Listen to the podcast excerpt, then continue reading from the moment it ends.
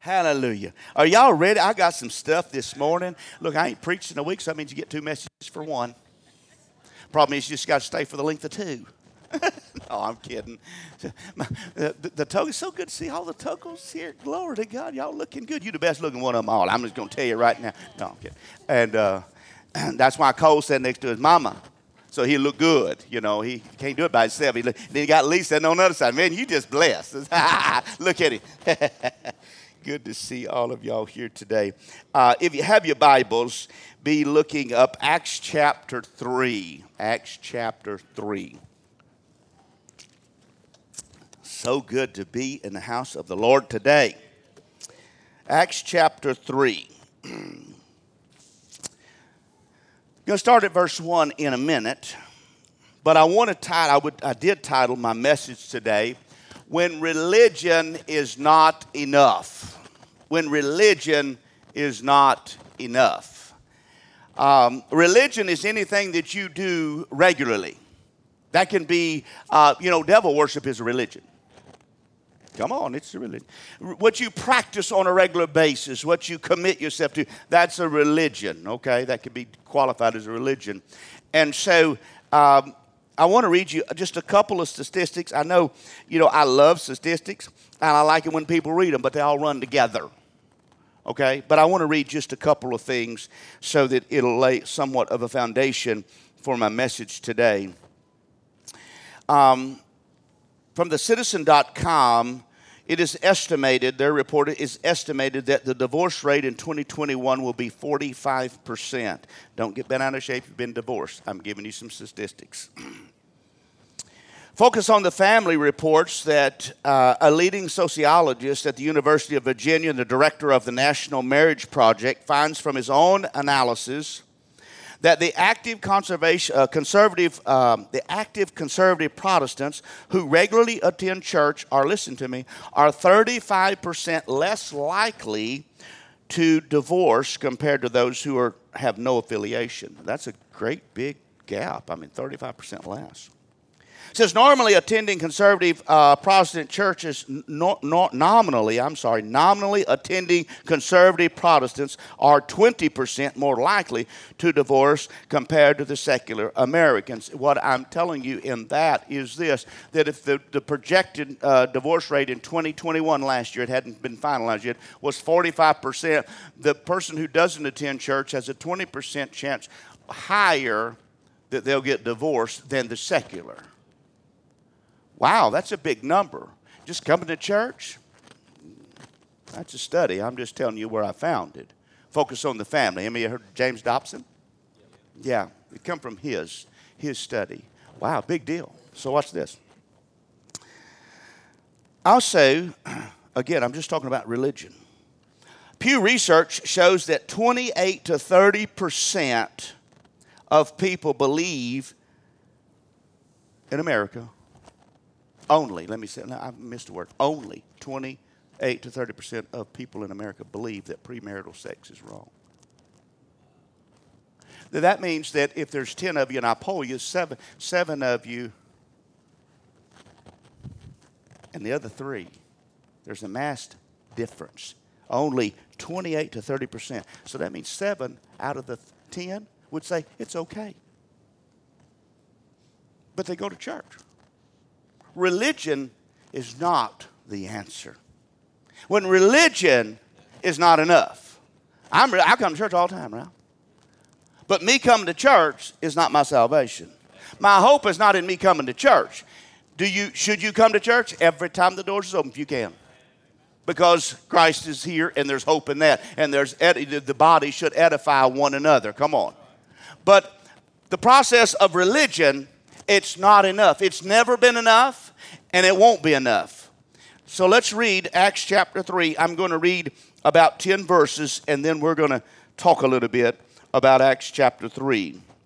Acts chapter 3, starting at verse 1. Now Peter and John went up together to the temple at the hour of prayer, the ninth hour. Now, you, you, you must understand that in Jewish culture, they went three times a day. Okay? So they went about mid morning, they went at noon, they went mid afternoon, so about 9, 12, and 3. All right, so this was a regular uh, uh, thing. It was uh, religion in itself. It's a, we just process it. We just doing what we do. Why? Because grandma did what we do, so we just keep on doing that. All right. So I want to lay that, and then I'll read.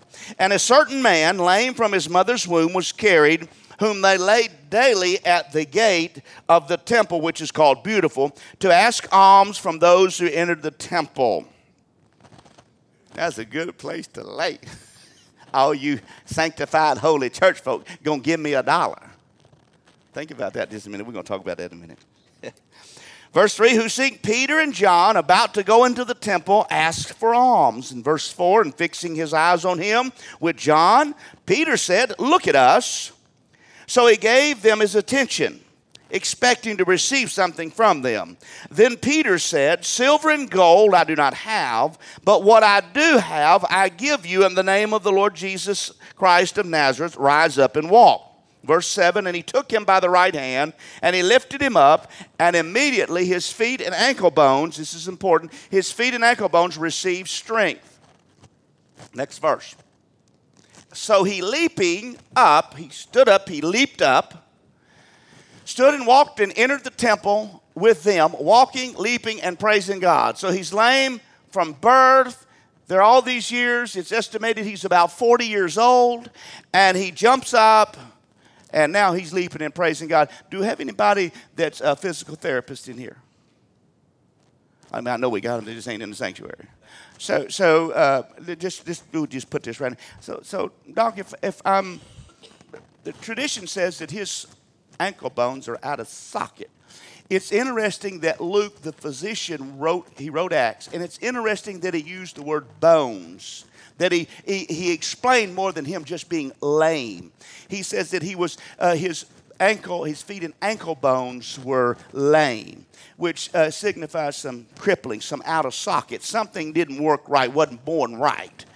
So, in your opinion, as a medical doctor, a, a bona fide medical doctor, that'd probably be impossible to, uh, without a miracle, to just jump up and start praising, leaping God, running around. Would that impossible? Impossible. Except for there's this man called Jesus this Holy Spirit that's working through two disciples. You're going to go somewhere with it. It says in verse um, verse 8 did i read verse 8 i did read verse okay let's go to verse 9 and all the people saw him walking and praising god this is important then they knew that it was he who sat begging alms at the gate at the beautiful gate of the temple and they were filled with wonder and amazement at what had happened to him now, this is what I want you to know. First of all, it's at the end of the story, it's at the end of the passage of Scripture, but in verse 10, we find out that he was a lame man, but he was well known. In other words, he'd been there long enough, and religion had passed him so many times that they knew him. In other words, the religious people going to the temple, walking around, knowing and having knowledge of Jesus Christ, but overlooking at this time the, the, the Holy Spirit. Now, the Holy Spirit hadn't been given as we know the chapter prior to that in Acts chapter 2. Okay? It had probably just happened one or two, no, let, no more than a week from this incident from when the outpouring of the Holy Spirit was given in Acts chapter 2. It's about a, probably a week at max. Okay? So, what's going on is this guy's sitting here. The church, for years and years and years, has walked past a problem. This guy has a legitimate need. He's lame. He can't work.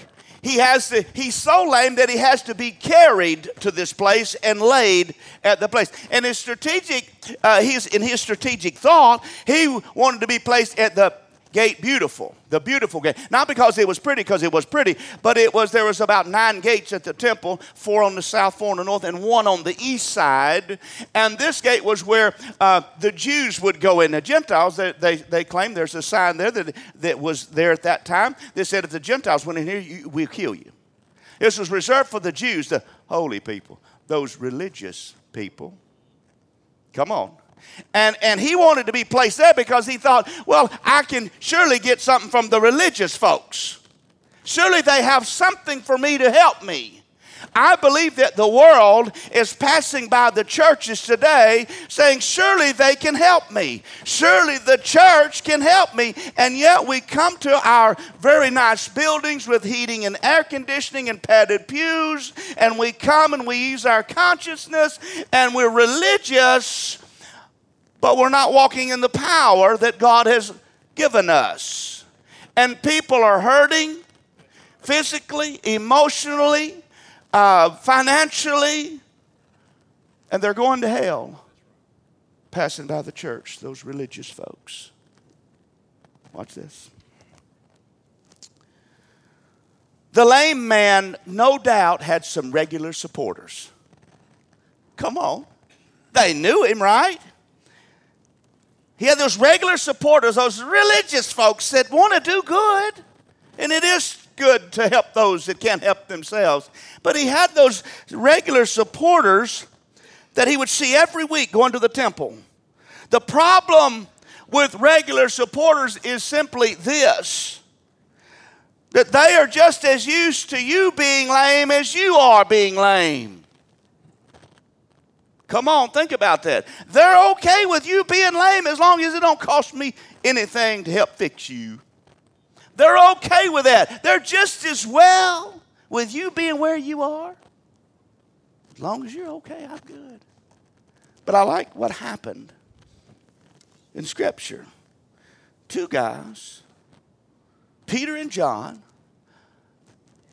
saying, Man, we've done this a thousand times over. Probably more. Three times a day. See, that, that's religion. We can't get to church full three times a week. Now, don't shout me down now. Just wait till the end. We'll do it all at one time and make you feel better, okay? Because there'll be something I'm going to say in the middle that you can shout about, but that ain't probably one of them, right? Come on now. The problem with religion in general is that it only gives you a doctrinal position on why you are the way you are. You was made that way. God made you that way. Praise God. Let's, God made you there. You that's your that's your that's your fate in life. Well, that's not true. You may be lame, but you don't have to stay that way.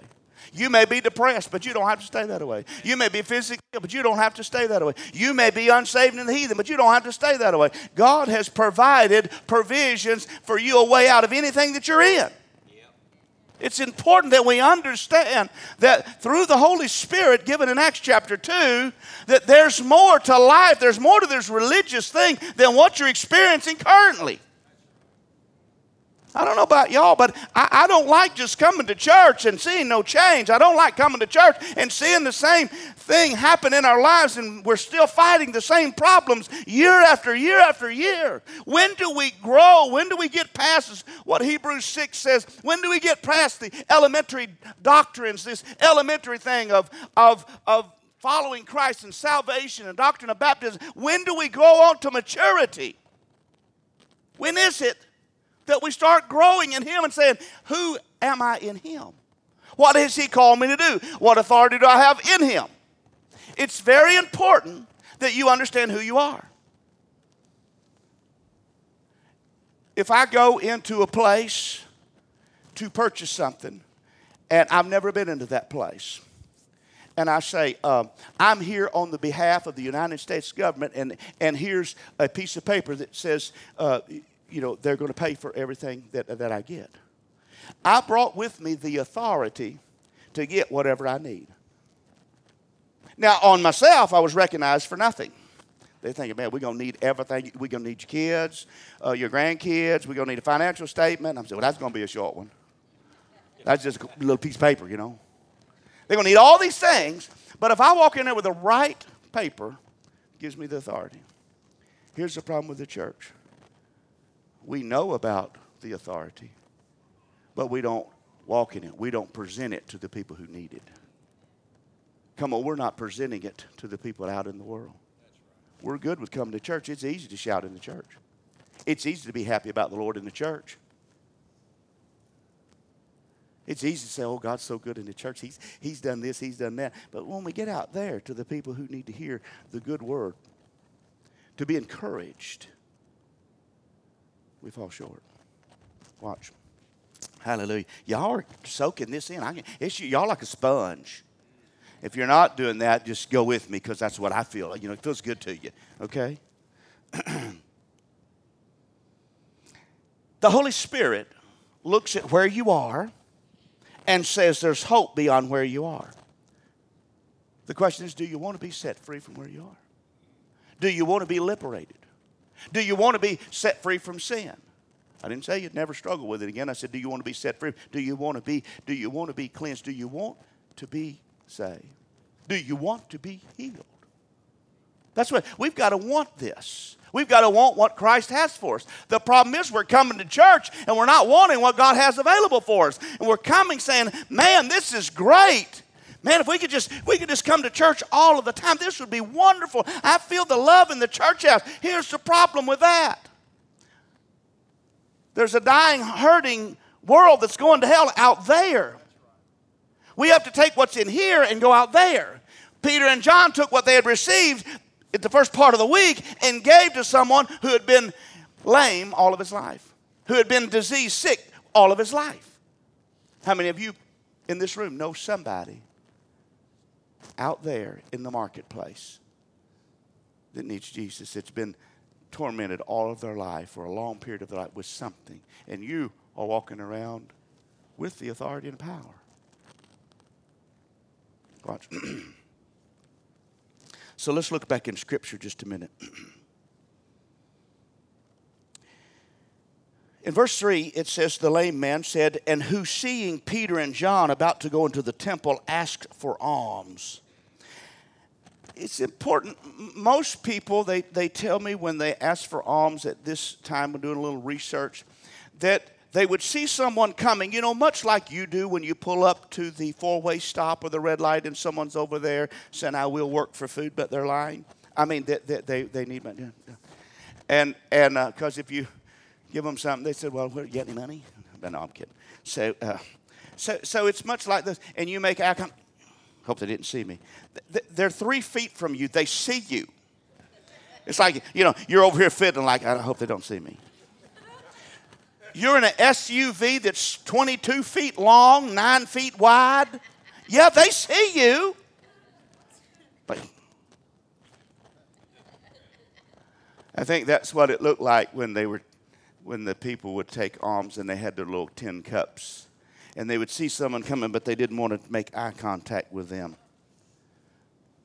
You know why people don't want to make eye contact? Light and dark don't mix. And, and so he sees them uh, and, and he starts shaking. Alms for the poor! Alms for the poor! Shaking his little money maybe in the. Alms for the poor! Steadily shaking.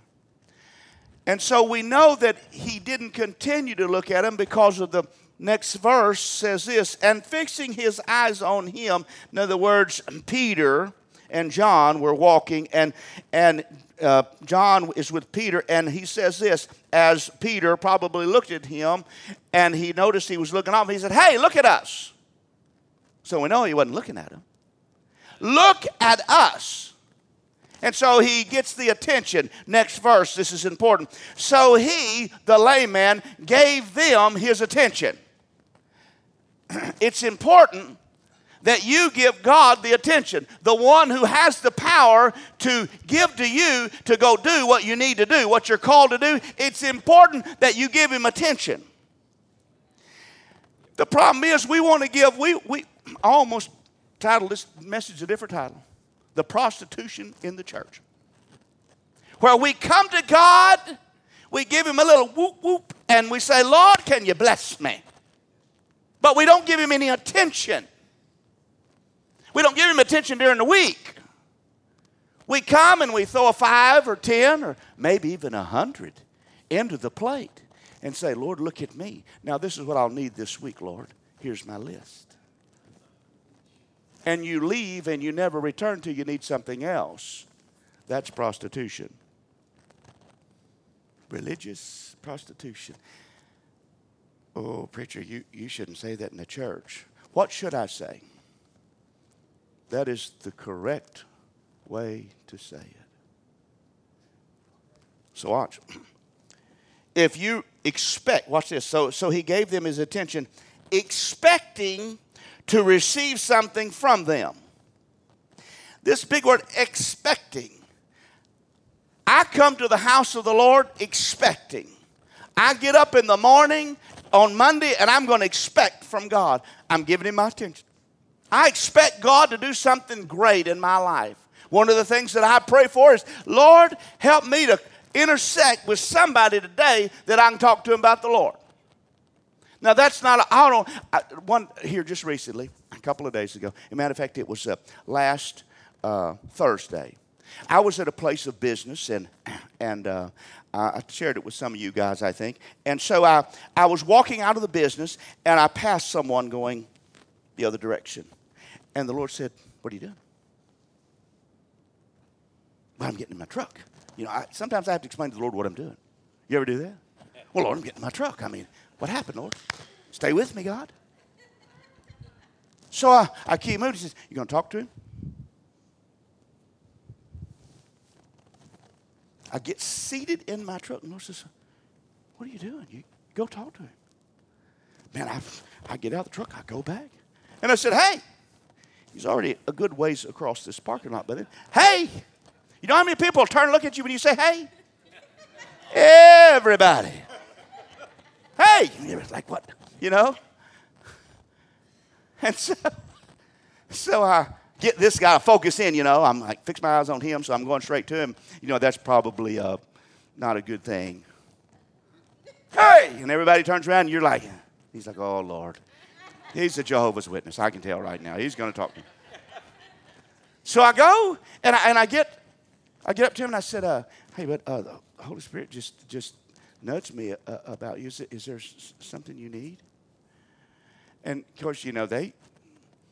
Some people are like, "Oh God, Holy Spirit, what? Uh oh, uh oh, he's a weirdo." He said, "Holy Spirit." I tried to tone it down. I should have said the Holy Ghost. But the Holy Spirit, he's like, um, I mean, yeah, uh, just, just for me. I said, no, I want to be more specific. What's going on in your life? I said, are you married? No, no. I said, well, what can I pray with you about? He began to share some things. And I said, I'm going to pray for you. When I left, I took a few steps. He said, thank you. Thank you. I need that. See, that wasn't, wasn't difficult to do, but he needed that. I couldn't have done that within my own power because I was already in the truck. I was thinking, Lord, send somebody else. Am I the only Christian in the world? I mean, come on. Well, them other people down there at the LVA church, the preacher's been telling them about it. Why don't, he, why don't they go do it? Come on. That's what we think, though, isn't it? Somebody else will do it. What did we learn a few weeks ago in our Go Deeper? You want to know how to starve a, death, a dog to death? Let three people feed it. Because while you thinking they're doing it, and he's thinking somebody's that they're thinking somebody else doing it, dog starved to death. Right. World starving to death for, for Christ. The world, I said, the world is starving to death for Christ. Let me move on.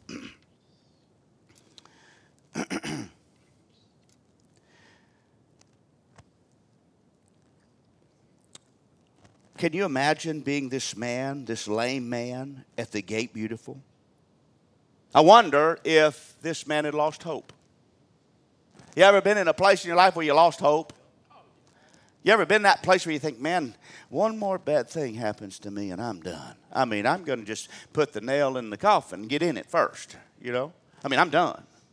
I mean, can you imagine? You, you had to have somebody to go help you get to a place where you could beg for enough money to eat. Now, that's pretty low. I mean, you couldn't even crawl there by yourself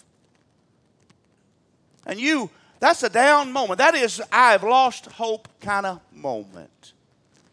And this guy probably had heard about the crucifixion of Jesus. See, Acts chapter 2 was last week. Jesus had been crucified because he already went to heaven. He said, If I go away, I'll send a comforter to you. And then that's when the Holy Spirit came this guy had probably heard that Jesus had been crucified.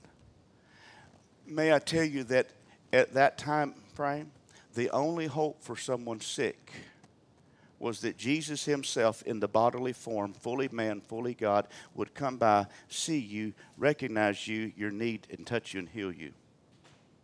Think about this. This is before the Holy Spirit fell. That was the only hope that this man had. Remember the man at the pool of Bethesda? Jesus shows up, said, What do you want? And he starts in with an excuse. Well, you know, I can't even get to the pool. My friends leave me. They jump in because they're here and they got they walk and they get in for me. What do you want? Well, Lord, you know, I'm crawling as fast as I can, but you know, do you want to be healed? Oh, yeah, yeah, I'd like to have that. Then take up your bed and walk. See, that was his only hope. They said that the Holy Spirit would come in and stir the waters at the pool of Bethesda, and the first one in. I don't know about this guy, but I'm laying right there. If I hear some kind of splashing, uh, I'm talking about if I hear a ripple, I'm just going to roll over into the pool. Come on. That was the only hope that back then that they had was to be healed. The woman that had an issue of blood, what happened? She followed him around. She went for 12 years with this issue. And what did she have to? She had to get to one person. One person. She heard that he was coming, and she said, If I could but touch the hem of his garment, I can be healed. That's got to be a lonely place when you're sick.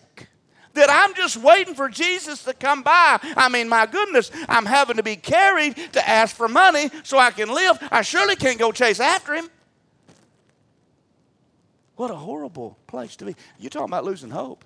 When he heard Jesus had crucified, he was like, I'm going to be the way, this way the rest of my life. I'll never be able to walk. I'll be right here the rest of my life. But I believe this that Jesus sent the Holy Spirit that dwells in each one of us so that the hopelessness of the world can find hope within us. We should be the hope that the world's looking for. Christ is gone and he what? He sent the Holy Spirit to indwell in all of us to go and minister to the lost, to the sick, to the lame. Yet the churches in today, hear me when I say this, the churches of today are losing ground. Did you, do you understand that the population of the world is growing, outpacing by far the growth of the church? The growth of the church is really not in growth, it's in decline. And population is growing. So that gap gets further and further. Some 1,500 ministers leave the ministry every month. Today in Arkansas, you could probably go anywhere. There's probably 25 to 30 churches out of the 400 of assemblies, just assemblies of God, that are empty. You probably know of a church that somebody's looking for a pastor. In Mississippi this past week, the Assemblies of God state office called me and said, Hey, um, there's this guy that uh, you, you know, he put you as a reference, and we would like to get your, your opinion on him. He's applying for credentials to be one of our ministers and they named the church, and I know the church. And they've been without a pastor for four years. What happens to the church when there's no pastor? Though they hold together, they got 15, 16. They're just trying to survive. There's no opportunity for ministry because they're in a hopeless situation. What I'm telling you is this it's time that the church rise up and be the church. It's time that the church go out into the marketplace and, and be what God's called us to be. Exercise the authority that's been given us through the Holy Spirit and say, guess what? I'll go. I thought you'd shout me down about right there when I said that, y'all, I'm going to go. Because you said, praise God, he's going to go. I don't have to. We got piano, sweetie. I do call her sweetie when you're not here, too. Just so you know. I had to clarify that. Some if you're new, I have to clarify that is not my wife. I said, sweetheart, come to the piano. She gets up, and I just knew that day. Everybody's looking saying, that is not his wife. They're looking for my wife. She's up in the class saying, mm-mm, I ain't saying a word. I ain't come back to this church, so mm-mm.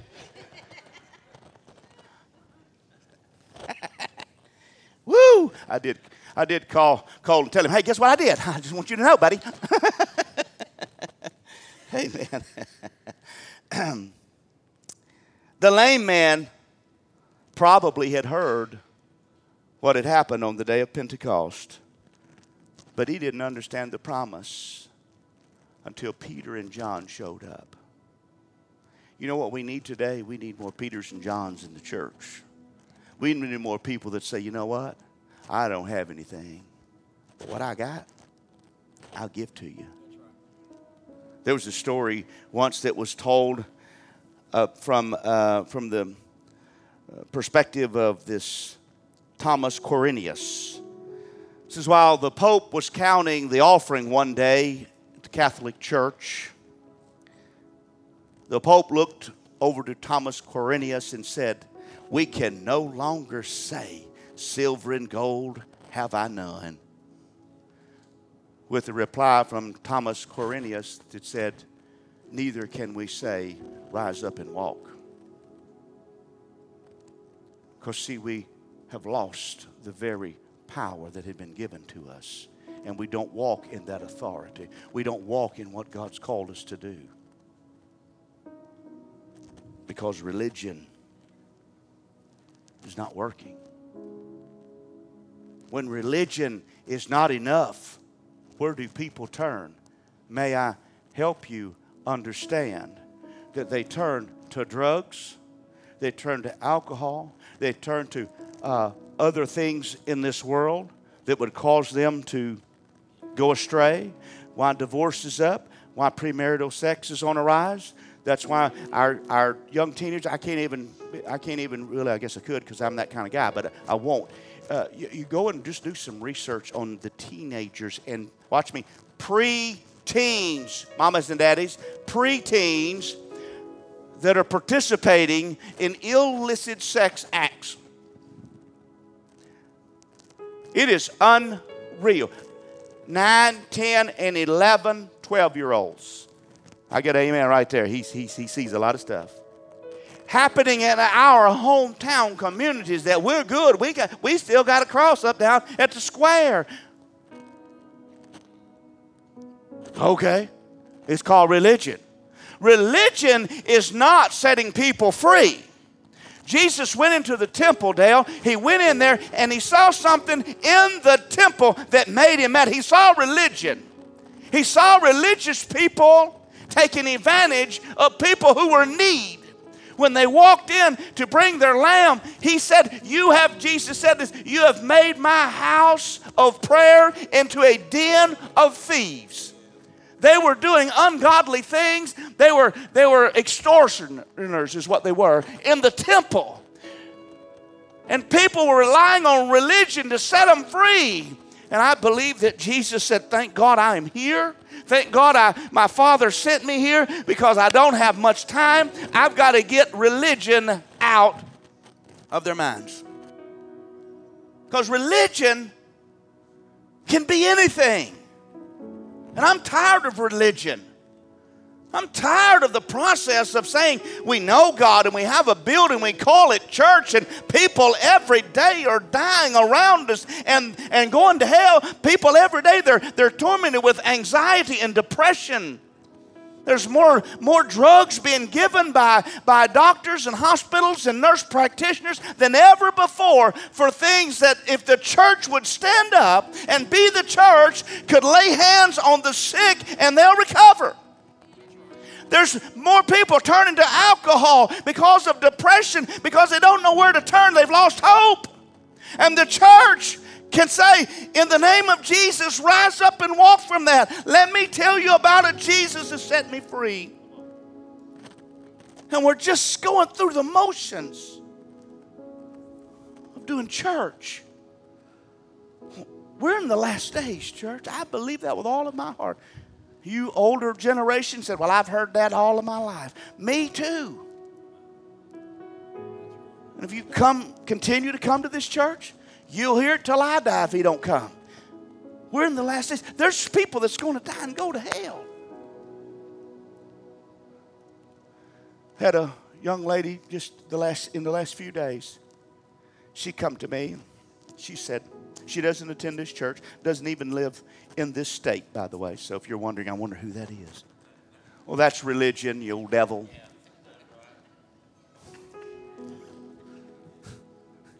Be on your Snapchat. I think it's so and so or whatever it is you do, your tweeters or whatever. See, tweeting when I was growing up, tweeters was something you had in your car and speaker. It was a tweeter. I don't know what it is now. But she came to me and she said, uh, I need you to pray for me. I said, Oh, I'll, I'll do that. See, sometimes we, we, we gotta we gotta give him some attention. Because, see, I, I was doing my thing and my mind was somewhere else. And she said, I need you to pray for me. I said, Oh, I'll do that. I, yes, I will. Have you ever told somebody, I'm to do that? Yeah, I'm to pray for you. She grabs my arm and says, You don't understand. I'm thinking, this is a divine appointment. I feel it coming on. I mean, I'm slow, but I get it. Grabs me by the and says, You don't understand. I need prayer. I said, I think I'm getting it. You need some prayer. I said, What can I pray with you about? And she begins to tell me, Oh, her stuff. Oh. And I'm thinking, because I'm a pretty sharp guy, he needs prayer. Well, I'll tell you what I'm going to do. I'm going to pray for you. Okay. I mean, like, not right now. I mean, I'm going to pray for you when I go home, you know. You don't understand. I need you to pray for me. I saw her, we, we, we prayed. I saw her the next day. How does this ever happen? Saw her the next day. It is not my wife. Some of you think, you know. I saw her the next day. She said, she, she caught me. I mean, like on the other side. This time, it's like I'm going to get both sides. So she, she turned me and she said, Did you remember to pray for me? I said, Oh, I did. She said, I am so serious. I need prayer. I'm at the bottom. I'm fixing to throw in the towel. I am finished. I am done. I've had all I can stand. I am done. I said, I promise you, don't throw in the towel yet. Let God do something in you there's still hope as long as He's on the throne. And guess what? He's still there. As long as God is still being God, that woman has hope that she can come out of a situation. She has lost hope. But guess what? God had called me to intersect with this woman and say, There's still hope. But we've got to give God some attention. We've got to put our eyes and fix our eyes on, on Him and be let the Holy Spirit work through us so that when this woman says, You don't understand, See, if I would have been where I needed to be and thinking about what I needed to be thinking about, she wouldn't have had to grab me and say, Look at me and say, You don't understand. I could have said, Sweetheart, I, I know what you're going through and begin to pray for her. When's the church going to be the church? I'm tired of religion. I'm mad at the devil. He ain't never liked me, and I ain't never liked him. I'm tired of him taking our church, a vibrant church, Rusty, and just saying it's useless, it's worthless. Just go and get your feelings, uh, get your good, good on, get your yoo-hoos and yahoos, and let's get it back to business. Why don't we get back to the business of God? Why don't we get back to the business of what the church has been called to do and be?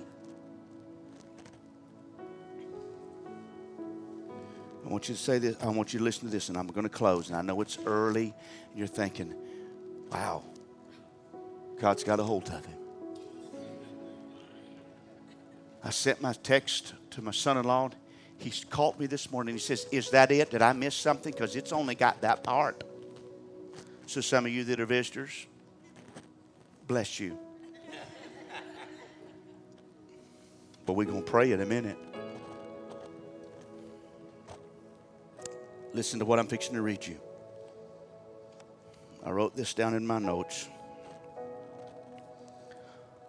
All religion can do for the lame man was offer him something that did not fix his problem.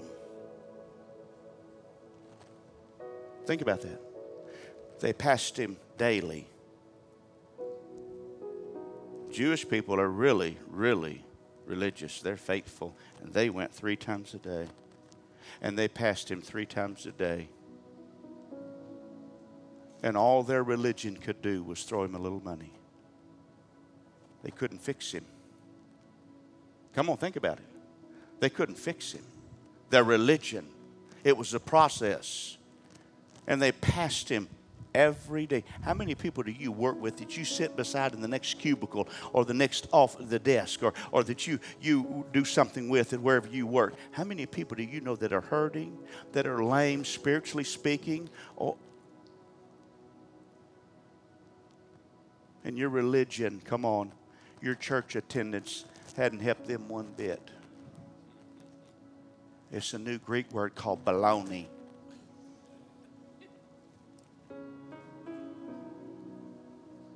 When's the church going to be the church? When's the church going to rise up and say, you know what? I don't have any money to give you. But I know that there's some peace in my heart. I know that God is real. I know that God still saves and He still sets free. The Bible says in John 8 36, Whom the Son sets free is free indeed. Thank God I got freed up from some stuff when I came to the Lord. I'm still getting freed up after all these years from stuff from the Lord. Amen. I'm getting freed up. It don't stop. It, you just keep getting free. Come on, this is good stuff, church. They could throw money at him. He's still lame. You can throw how many times you go to church at somebody, and they still depressed. If I'd have told that young lady when she grabbed me and says, You don't understand. I said, But you don't understand. I went to church three times this week. We even went to a Thursday night Bible study. You don't understand, preacher. I don't care if you went every night of the week. I'm still hurting. I'm still have a problem. And you going to church ain't fixing me. What do you have to fix me? Jesus. It's time. Some of you have been called to do great things for the Lord. I'm going to get some get real with some of you, okay? You just stay with me. Some of you in this building, in this room,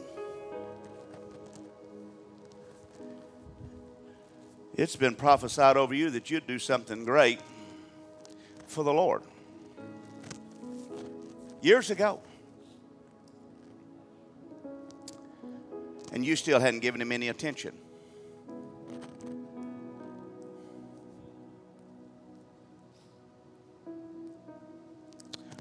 When are you going to rise up and walk? Some of you have talents and anointings and callings on your life that God placed there a long time ago. And you're not walking in those. Preacher, you, you know, you're getting kind of specific. Well, praise God. I told you I didn't like religion. God's calling people to go do the work that is called the church to do. The, you, do you understand? You understand that the people of the church, it's not the building. The building is not going out to witness to anybody. Come on, you, you, you can't go get people and stick them up beside the building out here and say, be healed and walk off. It's not the building that does it, it's the thing in the building called the people.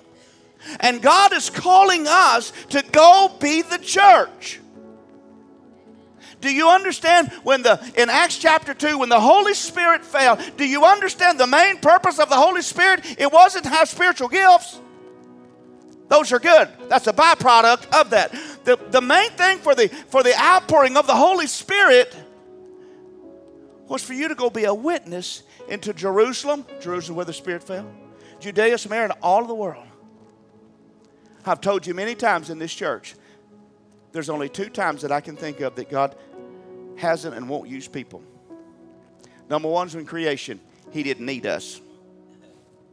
And number two, when he comes back for the church, for the bride, we'll be with him, but we, he's, doing all, he's doing all the work. Everything between those two books, those two chapters in the Bible, Genesis and Revelation, he uses people to accomplish what he wants to in this earth. Do you understand that? That's a big deal. Do you understand? Let me get real with you. Do you understand that there's somebody that God has appointed for you to, to intersect with, to talk to them about Jesus, about whether they're right or not with Him? A long time ago, even the Bible says that your days were formed, were, were, were, were planned before you were ever formed. Tell me God's not in charge. Before you were ever a, a, a, a fetus, God had planned out your days. Do you understand that? God planned out your days, and there's people today that are waiting for you to step up and be the church to cross paths and tell them about Jesus. Do you understand that their eternity could be in your hands? Well, preacher, I don't, I don't know if I agree with that. Well, give me your doctrine. Give me your theology on it. Who's he going to use? The next person down there? Oh, he may, but he called you first. When are we going to be the church?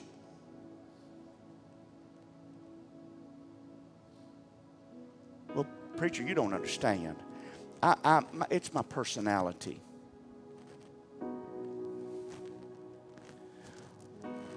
Call when we get to heaven. God's not going to say, you know, because of your personality, I'm not going to hold you accountable for these.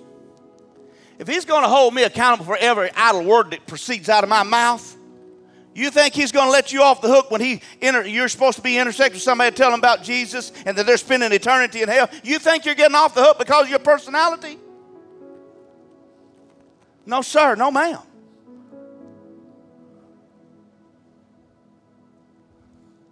It is time